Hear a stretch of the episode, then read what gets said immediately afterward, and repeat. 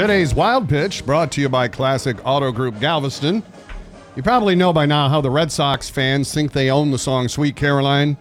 They use it as an anthem at their games and they sing along, including the annoying bump, bump, bump part.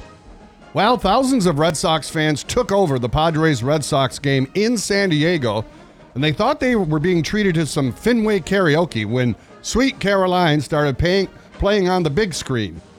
Red Sox Nation rose to their feet and began singing along, but just when it was reaching the hook,